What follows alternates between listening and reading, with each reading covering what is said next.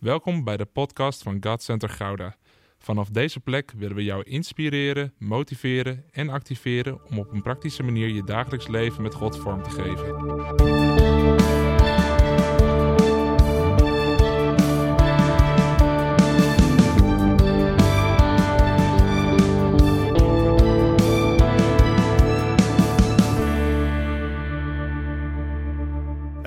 Kort, we staan achter uh, met een boekentafel en ik wil eigenlijk even twee dingen onder de aandacht brengen, kort.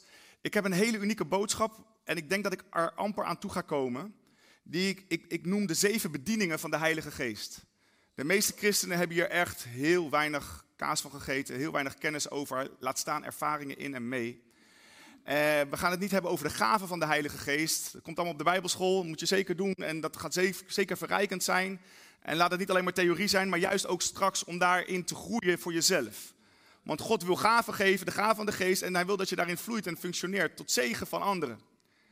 Uh, nou ja, daar gaat deze syllabi over, gewoon om je een beetje te enthousiasmeren en wat kennis te geven. En daarnaast over vijfvoudige bediening, ik ga dat stukje uh, aanhalen. Ik heb uh, ontdekt dat als het gaat over het apostolische, over het apostelschap, er ook in Nederland heel weinig kennis is van zaken. Wat is een apostel? Wat is de bediening van een apostel? Wat is een apostolische gemeente? Uh, ik heb gezien dat God wil dat die apostolische mindset werkt in elke christen en in elk kind van God. Ik zal je alvast een uh, ondertitel geven van de boodschap die ik breng. De heilige apostel. Nou, als je niet eens weet wat een apostel is, dan zal die boodschap je niet echt gelijk, hey, geweldig. Dus we moeten eerst even een fundament leggen wat een apostel is, om vervolgens te spreken hoe de Heilige Geest dan als apostel is. Om vervolgens te gaan functioneren dat de geest die in jou woont apostolisch is. Van nature. Kom ik zo meteen allemaal op terug, maar dit zijn hele kostbare waarheden. Zeker omdat jullie morgen Love Week ingaat. En die Love Week is eigenlijk apostolisch bedoeld dat jullie ambassadeurs, gezondenen van Christus in deze wereld, in bijzonder in Gouda zijn, om de stad en de mensen te zegenen. Toch? En deze week heel veel mensen van je zijn, zijn daarbij betrokken. Heel bijzonder, echt bizar wat jullie allemaal doen aan activiteiten om mensen te bereiken en allerlei doelgroepen tot zegen te zijn. En ik dacht het is ontzettend krachtig om dat vandaag eventjes ook te versterken. Dat je met een mindset hier rondloopt, of het nou met hutten bouwen is of wat voor de vrouwen. En ik, ik weet dat jullie ontzettend veel gaan doen. Maar dat je met zelf met een mindset rondloopt. Ja, ik, eh, omdat ik ben gevraagd of omdat er zo'n oproep was vanaf het podium ben ik maar dit of dat gaan doen. Dat is een baby-christen. Hier zitten volwassenen, toch? Dat je met een mindset rondloopt. Ik ben gezonden door Christus. Met een bepaald mandaat. En in deze week is dat heel gericht de kinderen met het evangelie in contact te brengen. Of wat ook maar jouw taak is daarin. En ik heb ontdekt dat we heel vaak doen we allemaal maar dingetjes dat zo de revue passeert zonder die mindset te hebben dat Christus ons uitgezonden heeft. In de eerste kerk was deze mindset helemaal normaal in de hele kerk, in heel handelingen. Iedereen was zich bewust. Nou, er waren maar weinig zelf apostelen, maar die apostolische mindset was in de hele kerk.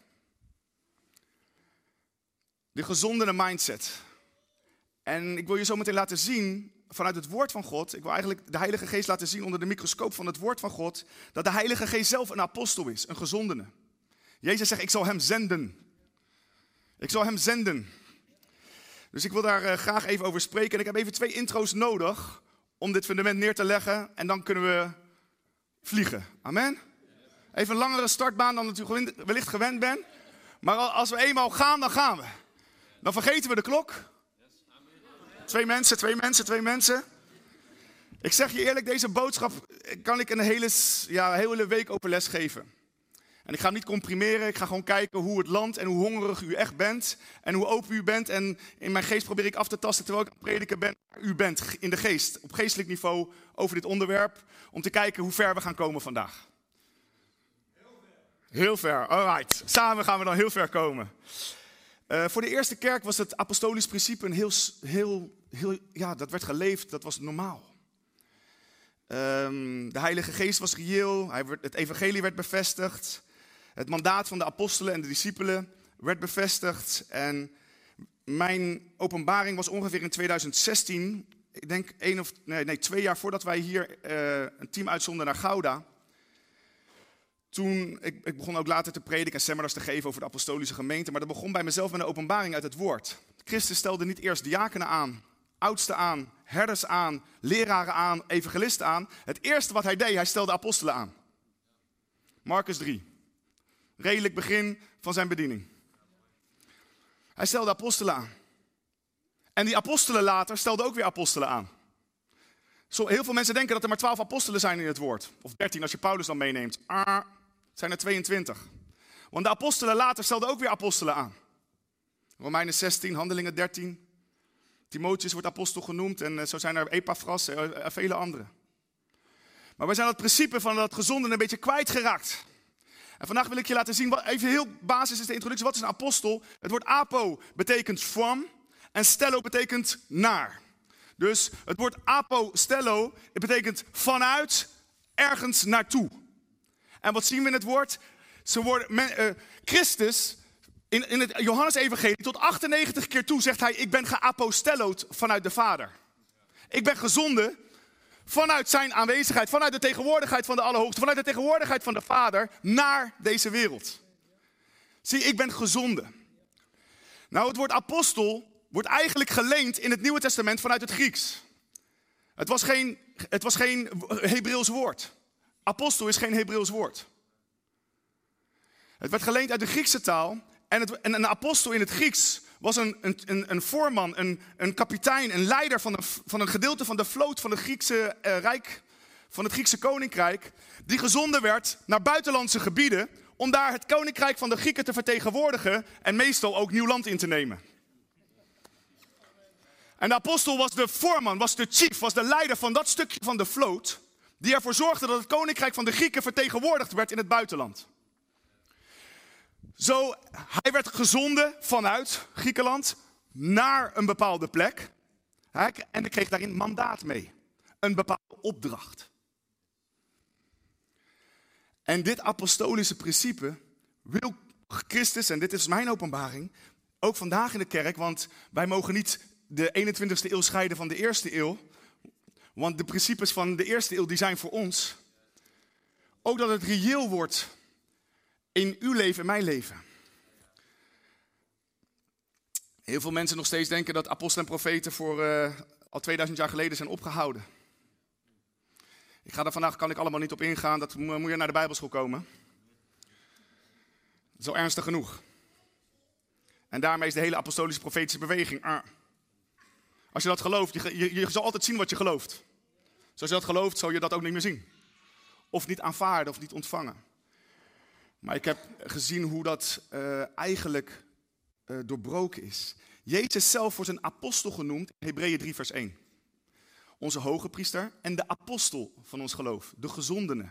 Hij was de gezondene. Amen. Nogmaals, hou deze drie principes vast als het gaat over het apostolische. Vanuit, naartoe, met een mandaat. Christus stelde weer allereerst twaalf apostelen aan in Marcus 3. Vanuit, zijn, vanuit die relatie met hem, vanuit de wandel met hem, werden hun later ook gezonden. En we zien de twaalf apostelen later allerlei verschillende mandaten krijgen. Paulus had een ander mandaat dan Petrus, die had een ander mandaat dan Thomas. Ga, ga zo maar door. Naar een bepaalde plek, uh, gebied, of uh, naar de heiden of naar de joden toe, een bepaalde doelgroep. En mijn openbaring in 2016 was dat de Heilige Geest een apostel is. Zo denk je over na. De geest die in jou is gestuurd, de geest die naar jou toe is gezonden, is een apostolische geest. De Heilige Geest zelf is een apostel. Nou, opnieuw even fundament. Ik, ik, ik, ik hoop dat u al lang begrijpt dat de Heilige Geest geen het is, maar een hij. Ik zie alleen maar mensen op de eerste rij knikken. De Heilige Geest is geen kracht, hij is een persoon. De derde persoon van de drie eenheid. Dus hij is geen het, hij is een hij. hij of zij, maar mag je ook nog zeggen, in ieder geval een persoon. De Bijbel maakt duidelijk, hij maakt zelfstandig beslissingen. Hij is volledig God, volledig waarheid in de drie eenheid. Maar hij denkt, hij, heeft, hij, uh, hij voelt, hij geeft indrukken, hij beweegt, hij spreekt, hij leidt net als een persoon. Alle persoonseigenschappen waarmee wij een persoon kwalificeren, zijn van toepassing op de Heilige Geest. Nou, ten tweede, dit is mijn openbaring. De Heilige Geest is een gezondene. Laat even de tekst zien in Johannes 16, vers 7. De Bijbel zegt hier, Jezus, dit is, dit was, deze tekst was mijn shocker. In heel veel andere vertalingen zegt de Heer hier tegen zijn discipelen, spreken in Johannes 14, Johannes 16 en eigenlijk ook in Johannes 15 over de Heilige Geest, net voordat Christus weg zou gaan. Het is beter Nou moet je voorstellen. Wie wil graag op Jezus lijken? Oké, André, kom even hier. Dit is Jezus. Ik ben, voor, ik ben zijn, nou, ik wil nog eens het woord apostel even noemen, een discipel, een volgeling van hem. Overal waar hij gaat, wandel ik. Ik zie hem water in wijn veranderen. Ik zie hem brood breken. Ik zie hem de zieken genezen. Ik zie hem mensen liefhebben. Alles wat ik ooit hoop dat God is, is hij. Zoals ik, zoals ik hem zie, zo leer ik de Vader kennen. En hij wandelt zo diep intens met mij. Ik blijf dicht bij hem. De mooiste wat ik ooit heb meegemaakt is in deze 3,5 jaar. Alles wat ik ooit heb gehoopt gebeurt deze 3,5 jaar. Alles wat ik van God heb kunnen leren gebeurt deze 3,5 jaar. En na 3,5 jaar zegt mijn meester: Het is beter. Ja, je wordt opgenomen nu, hè? Het is beter. En na 3,5 jaar hoor ik mijn meester zeggen: Het is beter dat ik wegga. Hoe ga je je voelen? Iemand zich afgewezen. Of niet? Dat mijn Heer Jezus tegen mij zegt: Het is beter dat ik wegga. Ah, anders kan ik de andere apostel niet zenden. Laat die tekst nog even zien.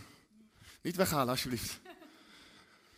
Het is goed, het is beter voor jullie dat ik wegga, want als ik niet ga, zal de Parakletos, de Heilige Geest, niet bij jullie komen. Maar als ik weg ben, zal ik hem jullie zenden. Iemand zegt zenden. Apostello in het Grieks. Apostello. Je moet het niet te veel op, je moet niet te veel op zijn goud en waarschijnlijk ook niet op zijn Haags uitspreken. En hier begon mijn openbaring. Dat de meester zegt, het is beter dat ik wegga. Hoe kan dat? Er is niemand beter dan Jezus, toch? Of wel? En toch wel, de Heilige Geest is beter. Niet hoger, beter. Jezus was ook volmaakt en volwaardig mens. En als mens was hij fysiek beperkt. Hij kon maar op één plek tegelijkertijd zijn. Maar nu door de Heilige Geest, hij is in Londen, hij is in Griekenland, hij is in Afrika, hij is hier in Gouda. Hij is overal. En het mooiste is, weet je waarom Christus heen moest gaan? Omdat nu de Heilige Geest in jou kon komen wonen. Voor het kruis, Jezus woonde niet in hun, hij wandelde met hun. En bij de, bij de profeten onder het Oude Testament, hij, de Heilige Geest kwam op hen. Maar het wonen nu, wat we vieren met Pinksteren, gedenken met Pinksteren, het wonen van de Heilige Geest in de gelovigen. Paulus zegt zelfs, jij bent nu een tempel. Is hier een kandelaar? Ja, ik had even gevraagd voor een kandelaar, want ik wou, ah, dit had ik nodig. Misschien op de beamer, snel even kijken of je even een beeld van een kandelaar kan, uh, kan, kan zoeken zo. Luister, als kind van God is het heel belangrijk dat jij weet hoe de, wie de Heilige Geest is, hoe de Heilige Geest werkt, hoe hij opereert. Hij is 100% God. In 2 Korinthe 3, vers 18 zegt, die, zegt de Bijbel: De Geest is de Heer, hij is Jezus in een nieuw jasje. Hij is op de, in het eerste vers van de Bijbel, of eigenlijk het tweede vers van de Bijbel. De geest God zweefde. En in de, bijna het laatste vers, openbaringen 22, vers 17. De geest zegt. En elke bladzijde in het woord zie je de, zie je de Heilige Geest.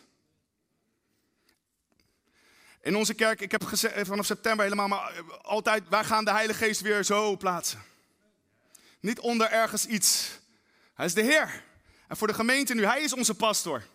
Hij is onze leider. Hij is Jezus.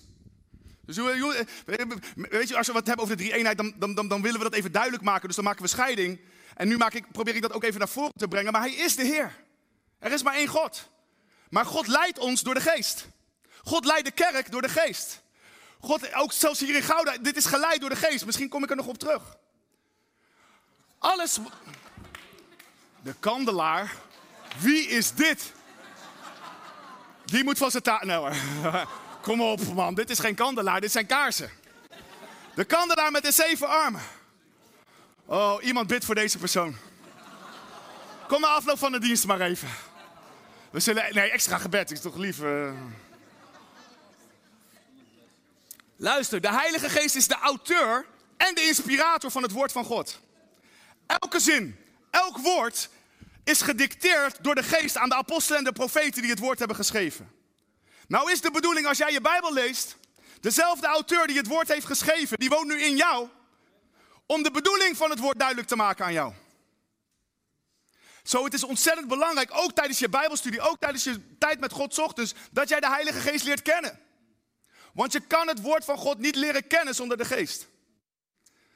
De Bijbel zegt, de letter maakt dood, maar wie maakt levend? Wie maakt levend? Dank u.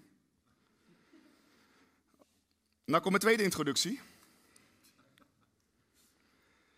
In alle zaken is de Heer Jezus ons voorbeeld. Amen.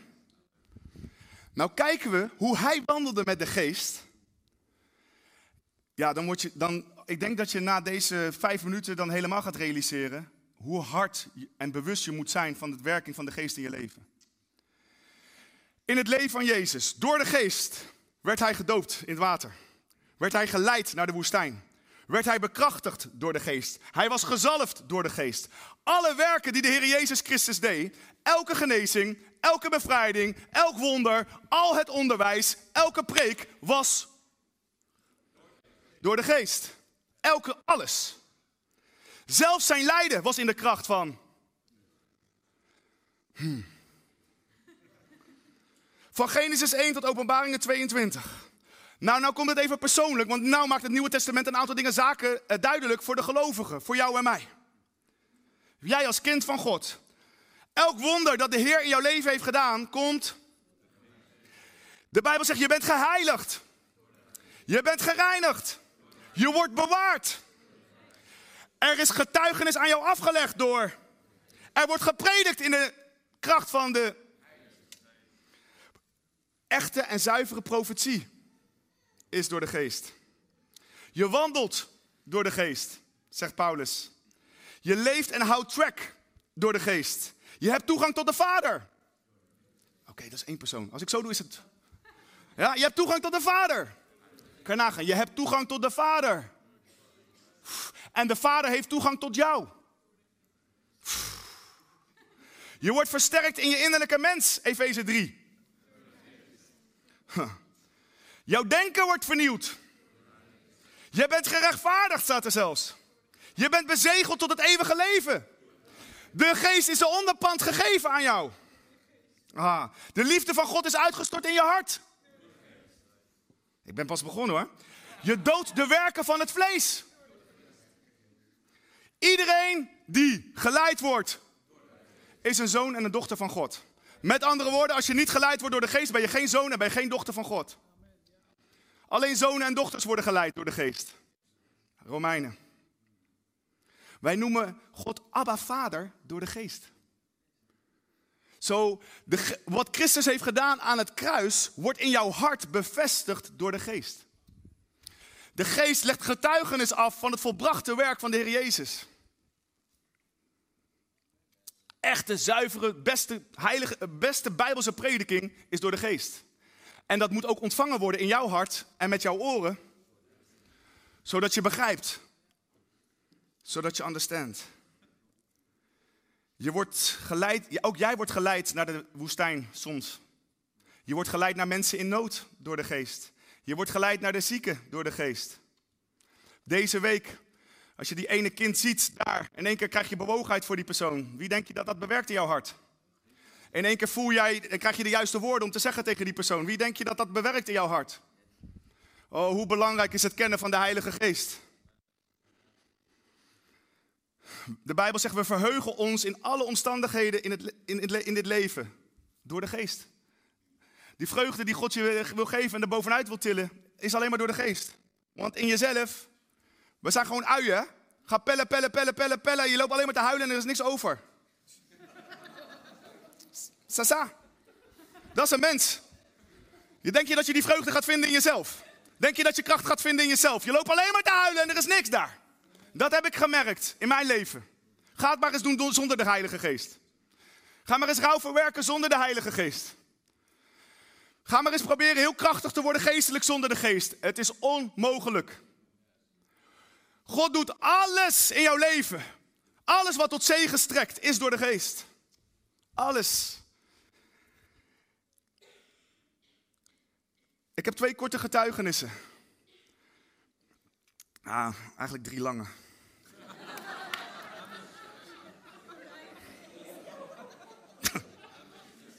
ik ben net vorige week in Bulgarije teruggekomen. Ik was er een heel kort weekendje en ik had een aantal predikers uit onze kerk meegenomen. Als ik zie hoe de geest dat heeft geleid. Het is soms bizar. Als God je ergens wil hebben en je staat gewoon open voor die leiding. Er, was, uh, er, waren wat leiders. Een apostel uit uh, Bulgarije was in een kerk in Londen waar ik moest prediken. En ik predikte daar, ik, kreeg een woord voor hem, van profetie over hem, ik bad voor hem. En die man werd aangeraakt en ik dacht, ik moet een keer naar die kerk in Nederland... om dat een keer live mee te maken hoe dat in God Center eraan toe gaat. In november van vorig jaar was die man met een aantal pastors... Eh, want hij, heeft een aantal kerken gesticht in Duitsland, in Nederland, in Engeland. Was hij een keer naar onze kerk gekomen. Het was coronatijd, daar zaten amper mensen in de kerk. Maar hij was met een hele grote groep gekomen. Ik weet niet of hij erbij was. Aan het einde van de dienst riep ik hem naar voren. We baden voor hem. We kregen profetische woorden. En die man werd echt aangeraakt door de geest, al daar. En wat er gebeurde vervolgens is, uh, pastor Ramiro uit Bonaire was er ook. En hij kreeg een woord, hij zegt, de, uh, de Heer zal je verhogen de komende tijd. En hij zei, ga op het muurtje staan. En die man die gaat, à la ook een aantal jaar geleden, op dat muurtje staan. En op het moment dat hij op dat muurtje begint staan, raakt de geest hem zo hard aan. En in plaats van naar achter, wat wel eens gebeurt, valt die man keihard naar voren. Boom, op de grond. Ik was echt geschokt. Ik dacht, oh heer, laat dit goed gaan. Maar was een, onzicht, er was een onzichtbare hand. Niemand van ons, niks was daar. Die man werd zo diep aangeraakt. Na de dienst zei hij: Jullie moeten echt in mijn land komen. Deze beweging heb ik nodig in mijn land. Die openbaringen die jullie hebben ontvangen van de geest, aangaande het woord van God, zijn nodig in mijn land. En zo van het een kwam het andere. Voordat ik het wist, stond er al een weekend, wat eigenlijk een beetje te druk was, hè, wat niet ging. Maar ja, we hadden al ja gezegd. En in één keer was ik in Bulgarije. Ja, dat gaat heel snel hoor, want ik, ja, die regelt wat, daar een assistent. En, uh, oh, is het toch geregeld? Oh, oh, oh. Mijn vrouw wist het nog niet eens. Ja, het was allemaal een beetje, het was niet helemaal lekker. Ja, je denkt dat Jeroen een mannetje is. Wat denk je hier? Nou, we hadden een enorm krachtige tijd. En enorme zegen die we daar mochten verspreiden. En vervolgens gaan die mensen weer verder met wat wij hebben ontvangen, de openbaring die je geeft. Eigenlijk gebeurt dat hier ook elke zondag. Wat, wat de leiders hier van de geest van God ontvangen, dat geven ze weer aan jullie, zodat die openbaring ook jullie openbaring wordt. Er is niks nieuws onder de zon, maar het moet wel geopenbaard worden door de geest. Waarheden, principes, wat je leven zo verrijkt, wat de, wat de verkwikking en vernieuwing brengt in je leven. Eigenlijk de reden dat wij hier zijn, heeft ook met Java te maken. Omdat ik, ik weet nog een keer een of andere jeugdevent in Waddingsveen. En eh, onder onze bediening werd hij 83 meter naar achter geschoven tegen een of andere drumstel aan, lag hij daar. En zo begon onze relatie.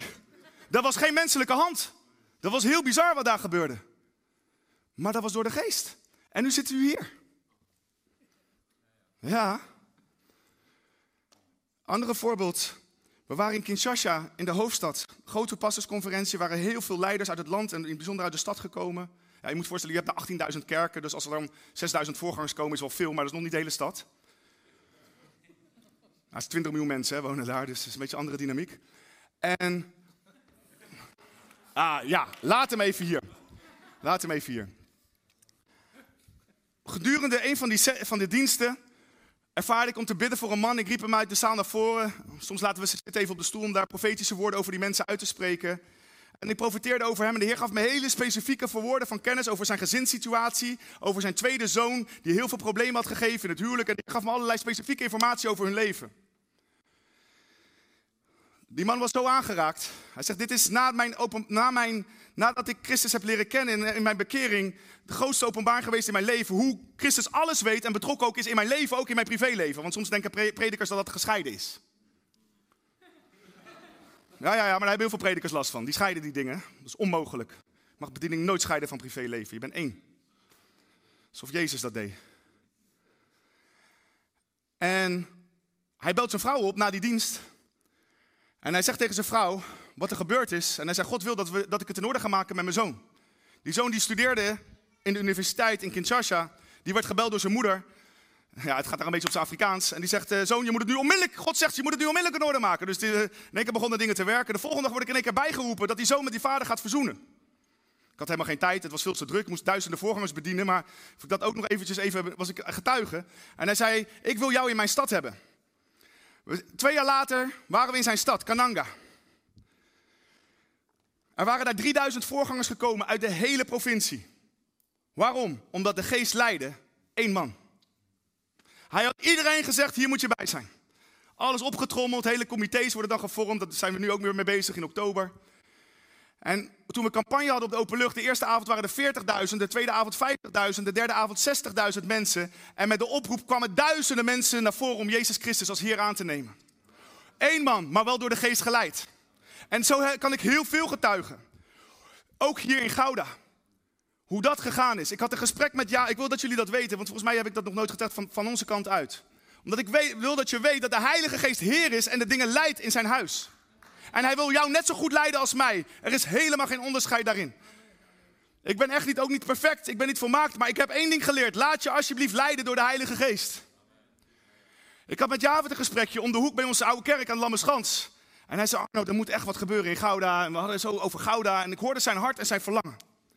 Nou, dat apostolische was al in mijn hart geboren en eh, daar was ik al veel over in gebed. Ik zag een echtpaar dat gewoon zo trouw was, zo krachtig, klaar was voor een volgende fase in hun bediening. En ik weet nog die zondagochtend, een aantal van jullie waren daar en daar is het, het echte zaad gezaaid.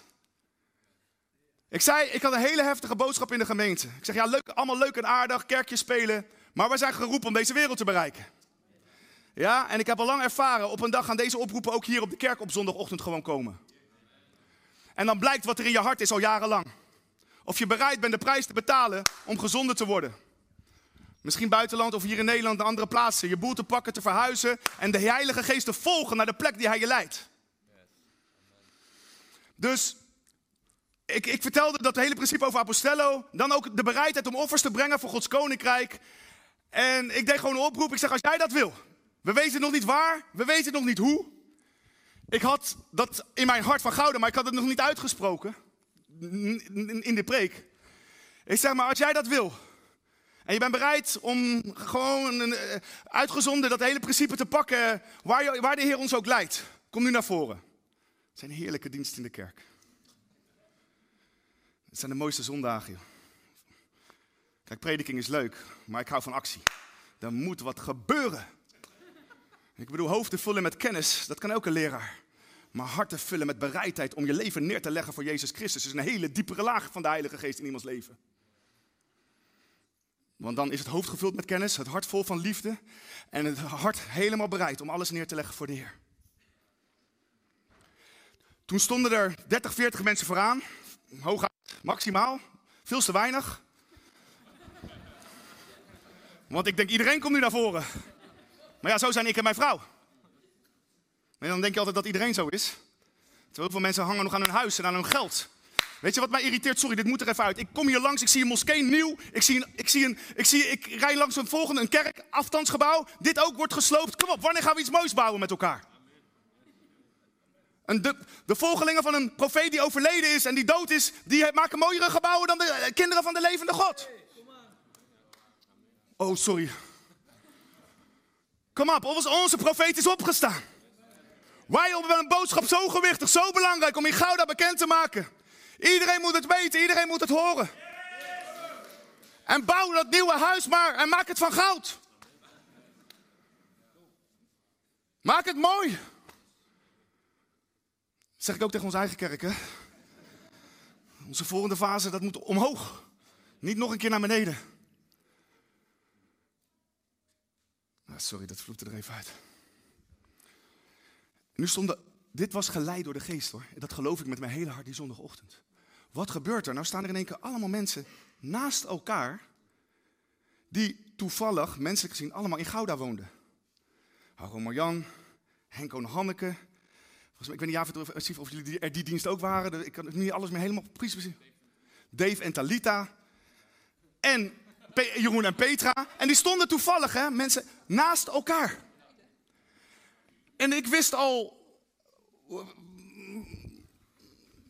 wat ik denk ik, wat ik denk ik moest gaan gebeuren. En nu zitten we hier. Antwerpen vond ik nog bizarder. Die, die had ik echt niet bedacht. Sandy en Deborah, super lieve mensen in de kerk. Gewoon dienaren. Die waren niet eens diaken, geen oudste, geen pastor, geen profeet, geen weet ik veel.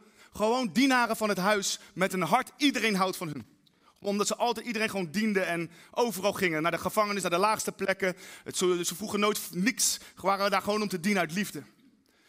Ze waren altijd, eh, Sandy is echt een worship, was een van onze worshipleiders en eh, altijd muziek. Muziek was alles voor hem. Het was onze, het was onze christelijke Elvis. Echt. Ja, iedereen kent hem zo. Het is gewoon Elvis. Nog steeds. En, en hij uh, vertelde me, ja, ik zit een beetje lastig. Ik voel dat mijn tijd in dat worshipteam over is. Het is, soms heb je dat wel eens in de kerk. Na al die jaren van dienen, een beetje gefrustreerd, het vloeide niet meer helemaal. Hij voelde dat er een ander seizoen zat aan te komen, maar hij wist niet ja, wat hij in dat seizoen waar hij nu zat. Soms zit je dat ook wel eens. Hè? Er komt een nieuw seizoen aan, maar je begrijpt nog niet helemaal wat je moet doen om, om in dat nieuwe te stappen, want je weet nog niet hoe dat nieuwe eruit ziet. Ik en mijn vrouw, we waren bij hun thuis in gesprek. Die zomer kreeg ik zo'n brandend verlangen voor België. Nou, je moet allereerst even begrijpen, voor mij is dat al bizar. Ik vind het, het meest bizarre land van Europa is België. Ben ik, ik gooi het even open, zodat je even begrijpt hoe de geest soms leidt. Want die gaat tegen soms in jouw gevoelens in, hè? Zo, ik geef mezelf even als voorbeeld, zodat je kan begrijpen hoe de Heilige Geest soms werkt. En nogmaals, we hebben allemaal dezelfde Heilige Geest ontvangen, 100%. En die, die, die, zomer kreeg ik zoveel liefde voor Antwerpen. En het was net corona was begonnen.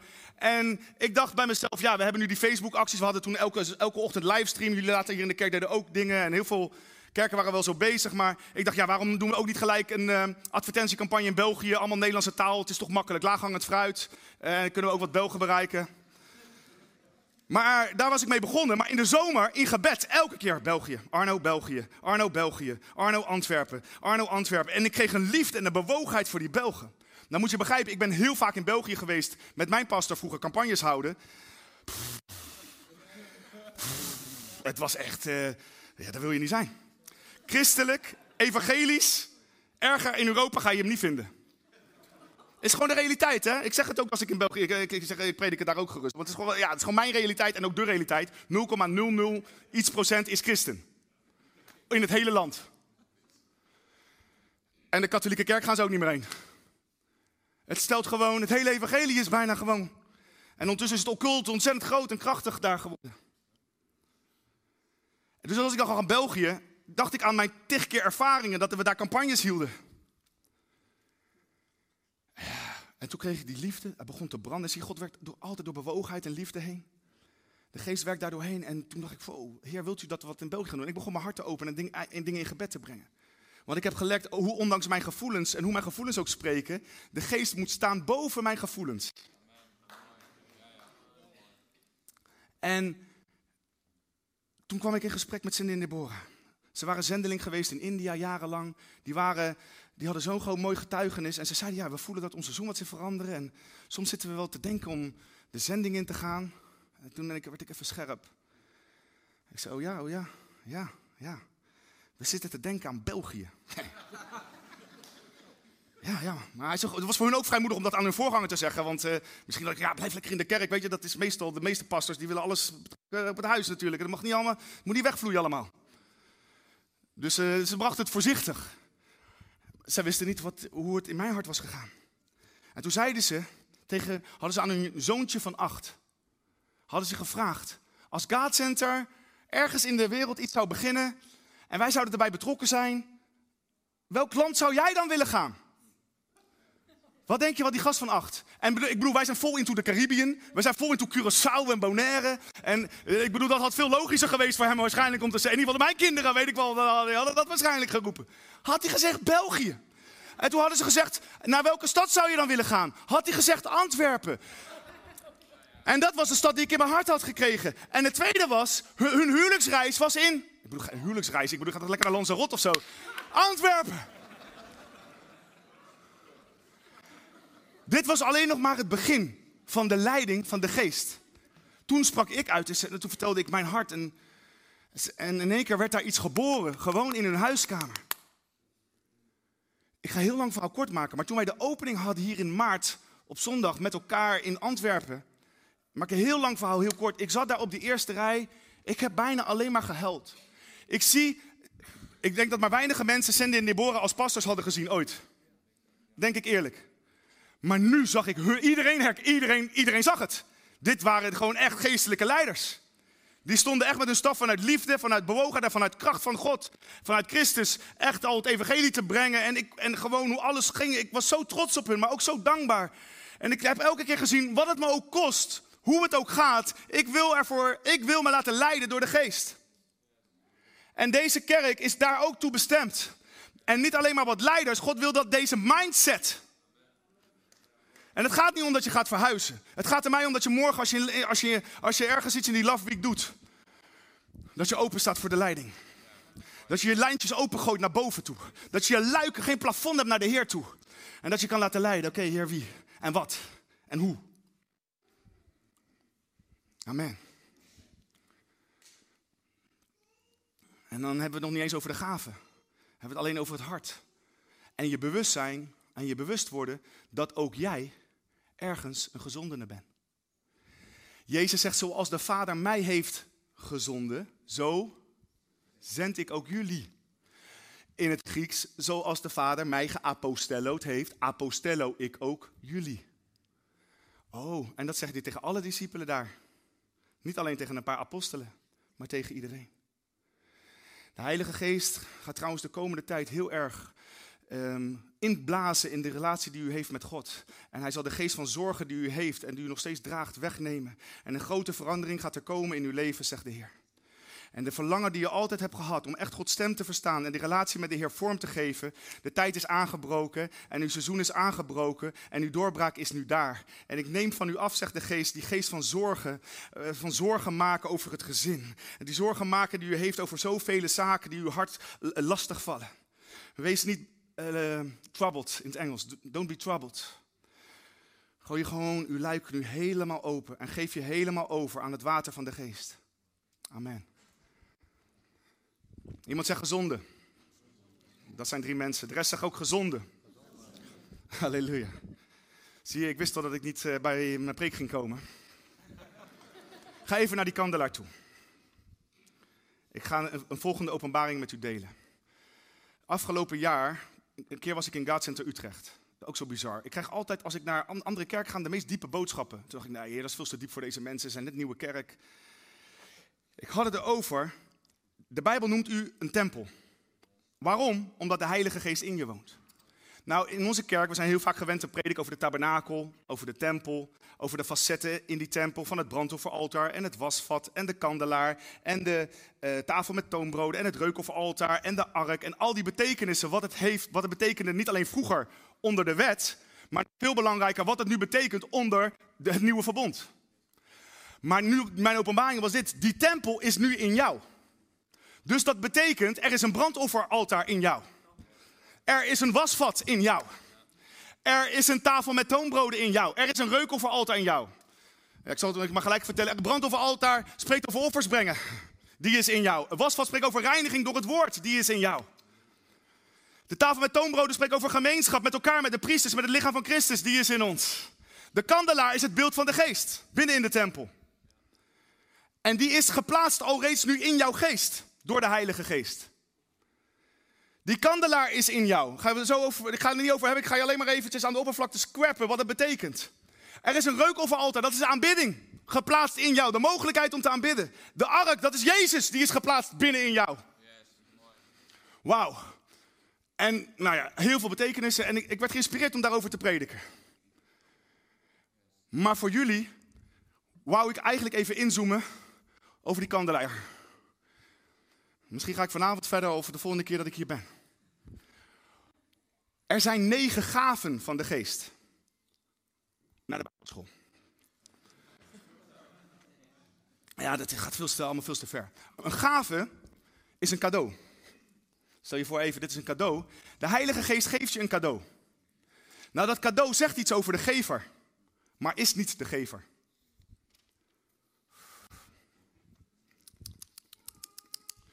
Ik was zo bang dat ik over uw hoofd zou prediken. De gave van de geest zegt wel iets over de gever, maar is niet de gever. Profetie, woorden van kennis, gaven van genezing, um, um, tongentaal, vertolking van tongen. Al die zaken zijn gaven die hij geeft aan zijn gemeente, hij geeft aan jou en mij. Om, daarmee word jij gezegend en daarmee ben je in staat om de mensen te zegenen. Boven natuurlijk vanuit de geest. Ik bedoel, we kunnen allemaal zeggen, oh ja, je hebt het wel zwaar, het is wel moeilijk. Ja, God zegen je. Dat is gewoon verstandelijk. Maar om door de geest hun te bemoedigen, nu is andere koek. Of niet?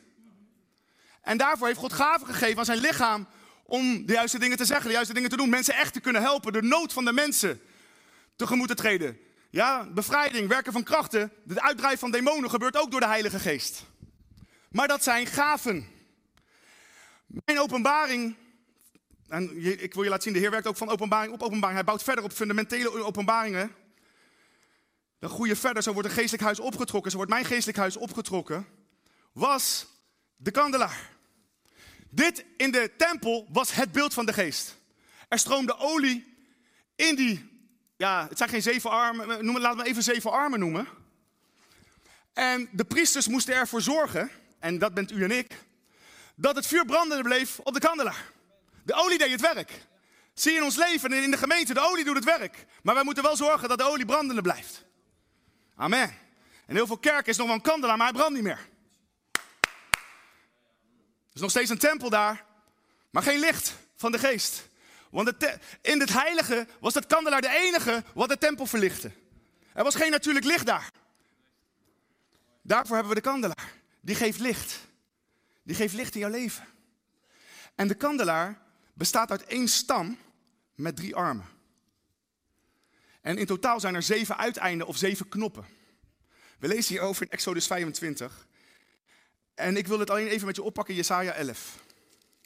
Ik, wil je, ik denk dat mijn bedoeling hier is vandaag, of geloof wat dieper nog, de bedoeling van de Heer, is dat u hongerig gaat worden naar de Heilige Geest. En dat je gaat zien dat zo'n wereld daarin nog te leren kennen, te, te, te, te begrijpen, te zoeken, te ervaren. Want het woord van God is niet alleen maar daarom te begrijpen, het is ook daarom te ervaren. Maar begrip is voor ervaring. God wil graag dat je begrijpt, daarom is onderwijs zo belangrijk. En ook onderwijs over de geest. Zodat je zal weten dat je onderscheid krijgt wat je ervaart. Is het van de geest of is het uit jezelf? Dat onderscheid is heel belangrijk. Amen. Kijk Jezaja 11, vers 2. Mag ik misschien wat water? Oké, mag ik prediken nu? nu, nu? Nu zijn we een beetje. Nu zijn de motoren goed gestart. We zijn net begonnen op de landingsbaan. Halleluja. Ook zie je mooi in het rood. Oh jee. Ik ben altijd zenuwachtig van dat ding. Ik ga alleen deze tekst nog bespreken. Kijk wat hier staat. Maar uit de stronk van Isaï schiet een telg op. Een scheut van zijn wortels komt tot bloei. Wie was de tronk van Isaï? Kom op, dat zijn drie mensen hier. Wie is de, wie is de zoon van David? Isaï is de vader van David. Wie is de tronk van Isaï? Dus Jezus, de Zoon van God, zou uiteindelijk komen uit die stronk van Isaïe. En dan staat er, de geest van de Heer zal op hem rusten. Een geest van wijsheid en inzicht. Een geest van kracht en verstandig beleid. Een geest van kennis en ontzag voor de Heer. Dit is de kandelaar. De stam van de werking van de Heilige Geest is de geest van de Heer. In het Hebreeuws de ruach van Yahweh. En van daaruit komen drie armen voort met twee knoppen. De geest van wijsheid en de geest van inzicht. De geest van kracht en verstandig beleid. Een geest van kennis en ontzag voor de Heer. Nou, dit is allereerst vervuld in Christus. Hij ademt ontzag voor de Heer. Zijn oordeel stoelt niet op uiterlijke schijn, nog rond hij zijn vonnis op geruchten. Over de zwakken velt hij een rechtvaardig oordeel. De armen in het land geeft hij een eerlijk vonnis. Hij tuchtigt de aarde met de gezel van zijn mond, met de adem van zijn lippen doodt hij de schuldigen. Hij draagt gerechtigheid als een gordel om zijn lendenen en trouw als een gordel om zijn heupen. Eh, er komt dan een belofte dat dat nog vervuld moet worden en dan pak ik even vers 9. Het tweede gedeelte. Want kennis van de Heer vervult de aarde zoals het water de bodem van de zee bedekt. Op die dag zal de telg van Isaïe, Christus, als een vaandel voor alle volken staan. Dan zullen de volken hem zoeken en zijn woonplaats. Dat bent u en ik en dat is de kerk. Onder het nieuwe verbond. En zijn woonplaats, de woonplaats van Christus, zal schitterend zijn. Allereerst is deze tekst vervuld in het leven en door het sterven en opstanding van de Heer Jezus. Hij is die tronk van Isi en op hem rustte de geest. Toen hij zijn bediening begon, zei hij, de geest van de Heere, Heere, rust op mij. Omdat hij mij gezalfd heeft om. En wat zien we op hem rusten? De geest van wijsheid en kennis, de geest van kracht, de geest van ontzag voor de Heer. Hij ademde dit allemaal uit. Maar dit is de kandelaar, die was ook op en in Christus. Dit is de betekenis van de kandelaar. Op en in Christus. En nou komt het wonder. Door zijn volbrachte werk en door jouw geloof in hem is die kandelaar binnenin jou geplaatst. En jij en ik mogen nu groeien in kennis wat die bedieningen van de geest, want elke zeven, elk, van deze zeven stromen is een bepaalde stroming van de Heilige Geest, een bepaalde werking van de Heilige Geest. Dat heeft niks te maken met zijn gaven, dat heeft te maken met zijn wezen. De geest van God is de geest van kracht. Hij is de geest van wijsheid. Hij is de geest van inzicht. Maar het zijn allemaal verschillende facetten van zijn wezen. En het is zijn verlangen dat u dit leert kennen in uw leven. God wil dat jij begrijpt vanuit het woord van God en vanuit jouw wandel die je hebt met Hem, wat de geest van kracht betekent. Als je zelf moedeloos bent, als je zelf in moeilijke plaatsen bent, als je zelf op dode plekken bent. God wil dat jij weet wat het betekent, hoe de geest van inzicht in jou wil werken. Dat je inzicht hebt in harten, inzicht in problemen, inzicht in situaties die de geest jou geeft, wat je met je verstand niet kon weten. Zie, op een dag was ik in gebed en plotseling ervaarde ik die roewag van jou wel. Plotseling ervaarde ik die wolk van de Heilige Geest. Ik heb dat heel vaak. Soms ook in diensten. Ik ervaar die wolk en dan weet ik altijd, God gaat spreken nu tot me. Meestal ga ik dan zitten of knielen en dan ben ik heel, heel opmerkzaam. En ik, was, ik ervaar die wolk en ik zeg, heer, wat wilt u tegen me zeggen? Hij zei, Arno, die en die, iemand heel close in mijn leven, heeft op dit moment seksuele gemeenschap met die en die. En ik wil dat je die corrigeert. Heerlijke boodschappen zijn dat. De volgende dag, dit was familie trouwens, ga naar mijn familie toe en zeg, dit, dit en dit en dit is gebeurd gisteren zo om drie uur s middags precies. Oké, uiteindelijk is die persoon tot bekering gekomen. En de Heilige Geest kan jou alles openbaren. Alles. Hij weet alles. Van iedereen. Op elk moment. En God wil dat zijn kerk bevruchtigd, bekrachtigd, vol is van zijn geest. Dat is zijn verlangen. En het is belangrijk dat je leert die bedieningen te werken. Want inzicht is weer anders dan kracht, is weer anders dan wijsheid. Ook het ontzag voor de Heer. Zie, toen ik bijbelschool deed, ik heb twee jaar bijbelschool gedaan. En mijn pastor toen, pastor Zelstra, was een van de voornaamste leraren toen. En op een dag hadden we les over de gaaf van de geest. Hiermee ga ik eindigen. Probeer ik. Ja, ik ben zo vol van deze boodschap hoor. Dus in mijn kerk ook. Ik ga hier gewoon vier, vijf, zes maanden, acht maanden, drie jaar voor nemen, weet ik veel. Want dit, uh, ik en Maarten eh, als oudste, we hebben helemaal, dit, dit, dit zijn we nog lang niet klaar mee. En terwijl hij les gaf over de gaven van de Heilige Geest.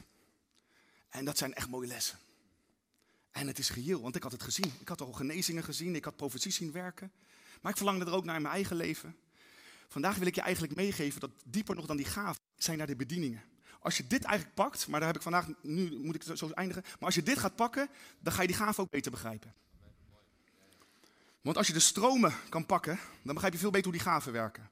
Maar in ieder geval, in, in, in mijn leven, toen was ik bezig met die gaven van de geest. Ik zat elke zaterdagavond op mijn, op mijn uh, ja, mijn vrouw had een soort van gebedskamertje op de zolder te maken. Zat ik, lag ik op de vloer. Ik zeg, heer, ik, zo, ik verlang zo naar die gaaf van profetie.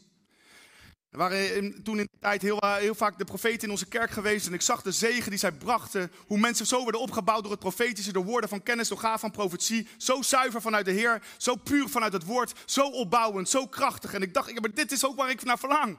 En ik zat te smeken, elke zaterdagavond lag ik daar gewoon plat voor Gods aangezicht. Zeggen, Heer, ik verlang maar, hoe, hoe dan, hoe dan? Want ik wou niet zomaar iets menselijks, natuurlijks. Of eh, weet je, ik weet ook van dat uh, heel veel mensen wat ze noemen profiteren. Dat is gewoon, ik zie, ik zie wat jij niet ziet. Maar dat echt vanuit de God komt. Er is helemaal geen kracht in. Geen leven wordt daardoor veranderd. Ik hou ervan als openbaring zit in een profetie. Dingen die niemand weet, alleen God en jij. Dan weet ik dat het God spreekt. Verleden, heden en toekomst.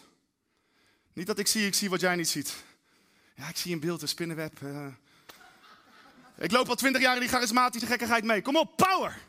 Echt vanuit de Heer. Daarom moeten we dit leren kennen. Ja, ik corrigeer mensen in mijn kerk ook, hè. Kom op, jongens. We hebben de geest ontvangen. Niet het verlangen. In ieder geval in mijn jaar, ik, jarenlang weet ik nog dat ik die momenten had. Smekende, zoekende. Want ik wou dat pure. En ik wist dat het er was. En ik had het gezien, ervaren. En ik wist, het was niet alleen maar in de Bijbel van vroeger, het is voor nu. Dat had ik al lang gezien. En ik dacht, mensen hebben de openbaring, dat staat ook in 1 Corinthië 12, de openbaring van de geest nodig. Zie, de geest is er al, maar hij moet geopenbaard worden, moet gemanifesteerd worden. En toen ik ermee bezig was, ik zei tegen de Heer, wat voor een gave heeft mijn pastor eigenlijk? Want ik zag hem wel bedienen in genezing en ik zag hem af en toe wel profiteren. Maar ik dacht van, wacht even, ik wil eens kijken wat de Heer tegen mij zegt. En ik zei tegen de Heer, welke gave heeft mijn pastor ontvangen? Het heeft gegeven. Jouw pastor heeft ontvangen de, de vrezen des Heren. En één ding als mijn volgende, hij had echt ontzag voor God. Dat was, dat was een diepere laag dan die gave. Zo, dat was ook een openbaring waar ik misschien vandaag weer op voortbouw. En achter die gave zit een veel diepere laag. Wat, hij zo, wat hem geopenbaard was gekregen in zijn hart. Zijn hele leven lang was ontzag voor God. En dat is in een van die stromen. Zie, we hebben net gelezen. Dat was wat Christus had alles volmaakt. Vaak is het in een christenleven, wij hebben een van die zeven sterk. Een van die stromen stroomt meestal het sterkste. Maar Christus had alles volmaakt. En toen de Heer tegen me zei, hij heeft ontvangen de vrezen des Heren. Het vervulde me met ontzag. En ik dacht, ja, maar dat is ook wat ik wil leren. Weet je, die gaven, dat zijn maar cadeaus. Dat is er voor anderen, maar voor mezelf. Ik wil groeien in ontzag voor God. Ik wil groeien in vrezen des Heren. Ik had al lang ontdekt, dat zijn de mooiste preken. Ik wil in de heiliging, ik wil in die heiliging. Die gaven doen wel het werk. Nu vandaag de dag ook in mijn bediening. Ik zie die gaven zo rijkelijk stromen. Dat is helemaal geen ding. Dat is zijn gave. Dat is niet voor mij, dat is voor die anderen. Dat is voor de mensen. Vanavond uh, gaan we weer meemaken met elkaar. Maar die bediening, dat is iets om te leren kennen. Dat is iets om er één mee te worden. Dat is iets in je gebedsleven om je naar uit te strekken. En geloof me, dat ding is realiteit. Als de Bijbel zegt dat God bij macht is om oneindig veel meer te doen dan wij bidden of beseffen, daar staat iets voor. Pastor, wat staat ervoor? Blijkens de kracht die in ons werkt. Paulus zegt vanwege de werking van de geest binnen in mij, weet ik dat God bij macht is om oneindig veel meer te doen. Heel veel theologisch, theoretisch concept is niet genoeg. Je moet weten door de geest. Want ik heb twee keer opwekking uit de dood meegemaakt. Maar, maar, en bij mijn zoontje was het meest belangrijk voor mezelf, want dat was mijn eigen kind. Maar wat mij hielp daar, was het besef dat ik wist eerder in mijn leven al dat God bij macht was alles te doen. Dus nu moest hij, kon hij het ook doen. En nogmaals, ik heb ook soms vragen, want uh, niet alles gebeurt altijd zoals ik graag hoop, verlang of zie. Maar ik weet wel openbaringen van de realiteit die je hebt in je relatie met de Heilige Geest. Die helpen jou in nieuwe situaties. Amen. Blijkens de kracht welke in ons werkt, zegt zelfs Paulus, weet ik dat God bij macht is. Zo, hij had het niet alleen maar omdat hij een Bijbeltekst memoriseerde. Had het niet alleen maar omdat hij een Bijbeltekst uit zijn hoofd leerde. Daar begint het pas mee. Nou moet dat woord gestalte gaan krijgen in jouw leven. Nou moet Christus handen en voeten gaan krijgen in jouw leven. En deze week heb je een ultieme kans daarvoor. Halleluja. Je hoeft je, weet je wat het is met de geest? Je hoeft je alleen maar beschikbaar te stellen. Je hoeft er alleen maar voor open te staan. Het gaat om overgave. Zie in die tempelbeker, die man begon bij, bij, zijn enkels, zijn knieën, heupen, later begon hij zwemmen. Dat is een beeld van overgave aan het water. En de bedoeling is dat je gaat zwemmen. Zeg even tegen je naaste, je bent bestemd om te zwemmen. In de geest. Laat me een ander beeld gebruiken. Je bent, je bent bestemd om te vliegen in de geest. Je bent niet bestemd als kip, maar als arend. Ze zijn allebei vogels, hè? Er zijn heel veel christenen die zitten maar op de grond, op het aardse geneuzel. Nee, nee, nee, nee. Die arend vliegt, die hoeft niet eens moeite te doen. Gewoon de wind, hij heeft alleen de wind nodig en de wind waait altijd. Je bent ook geen musje. Stel maar, die arend zo, die een paar klappen en dan boem, is hij op de wind en uh, joh, hij kan omhoog, hij kan mee zonder moeite. Dat is als je leert vliegen met de geest. Dat is als je leert bewegen met de Heilige Geest. En alsjeblieft, geloof me één ding, want ik heb dit ontdekt in de kerk. Ik loop nu 22, 24 jaar mee. Heel veel christenen denken toch, ja, dat is alleen voor een paar. Dat is maar alleen voor een paar. Dan moet je in de bediening staan of dan moet je iets op het podium doen. Ban dat ding uit jouw denken. Ban dat ding uit jouw hoofd. De Bijbel maakt nergens dat onderscheid. Dezelfde geest die woonde in Christus, woont nu in jou. Dat is wat de Bijbel zegt. Same spirit. Zelfde heilige. Wij hebben allemaal hier ontvangen. Alleen weet je wat ons voordeel is? Wij hebben misschien wat meer tijd. voor gebed. Dat moet je gewoon maken. Ja. En dan moeten we het wel pakken, hè? Amen. ja, ja, natuurlijk. Maar er is geen verschil. Echt niet. En als jij vol bent van de geest, nou, ik denk, we willen niks liever dat jij gaat bedienen, want dan komt zegen uit jou. En of het nou op podium, van podium, in Love Week, uit Love Week. Elke week is Love Week. Elke dag is Love Week. Elk moment is Jezus. Amen. Alleen volgende week krijg je een deze week een booster. Amen. Alright, laten we even gaan staan. Ik geef het woord zo over. Ik had gewoon nog even een moment. Laten we even heel kort, even krachtig bidden voor deze week.